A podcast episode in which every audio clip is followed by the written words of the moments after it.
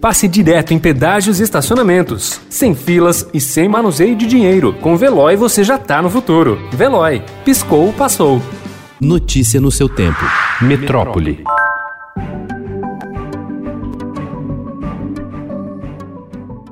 Diante da demora do governo federal de fechar acordos de compra ou antecipar a campanha de vacinação contra a Covid-19, prevista para começar em março pelo Ministério da Saúde, governadores e prefeitos têm se mobilizado por conta própria para conseguir imunizantes. Parte dos gestores recorre à gestão João Dória, de São Paulo, para obter doses da Coronavac, desenvolvida em parceria com o laboratório chinês Sinovac.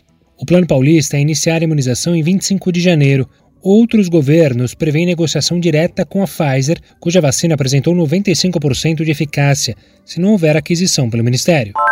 A demora na apresentação de um plano definitivo para aplicação da vacina contra a Covid-19 por parte do Ministério da Saúde pode colocar o Brasil na posição de ter o imunizante, mas não ter seringas em número suficiente para vacinação em massa. O alerta foi feito ontem pelo superintendente da Associação Brasileira de Artigos e Equipamentos Médicos, Paulo Henrique Fracaro. O governador João Dória anunciou nesta segunda-feira que a vacinação contra a Covid-19 terá início em 25 de janeiro no estado de São Paulo, com a imunização de idosos, profissionais de saúde, indígenas e quilombolas. A fase 1, que é esta que começa no dia 25 de janeiro, aniversário da cidade de São Paulo, é a fase de imunização que será destinada para os profissionais de saúde, todos eles, e pessoas com mais de 60 anos. A vacina será gratuita para todos no sistema público de saúde do estado de São Paulo. A vacina utilizada na campanha paulista será a Coronavac, desenvolvida pela biotech chinesa Sinovac e que será produzida pelo Instituto Butantan.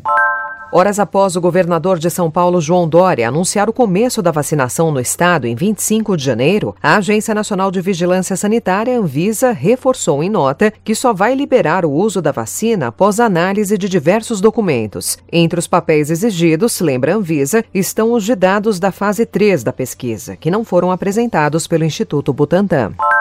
O Ministério da Saúde deixou vencer um contrato e suspendeu os exames de genotipagem no Sistema Único de Saúde para pessoas que vivem com HIV, AIDS e hepatite virais. O teste é essencial para definir o tratamento mais adequado para quem desenvolve resistência a algum medicamento.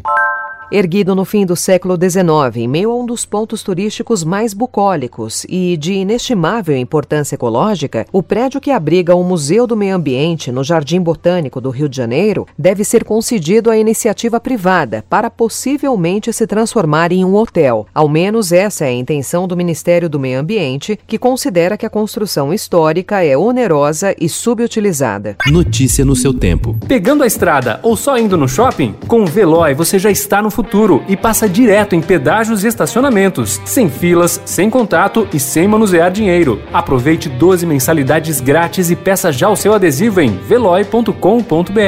Veloy. Piscou, passou.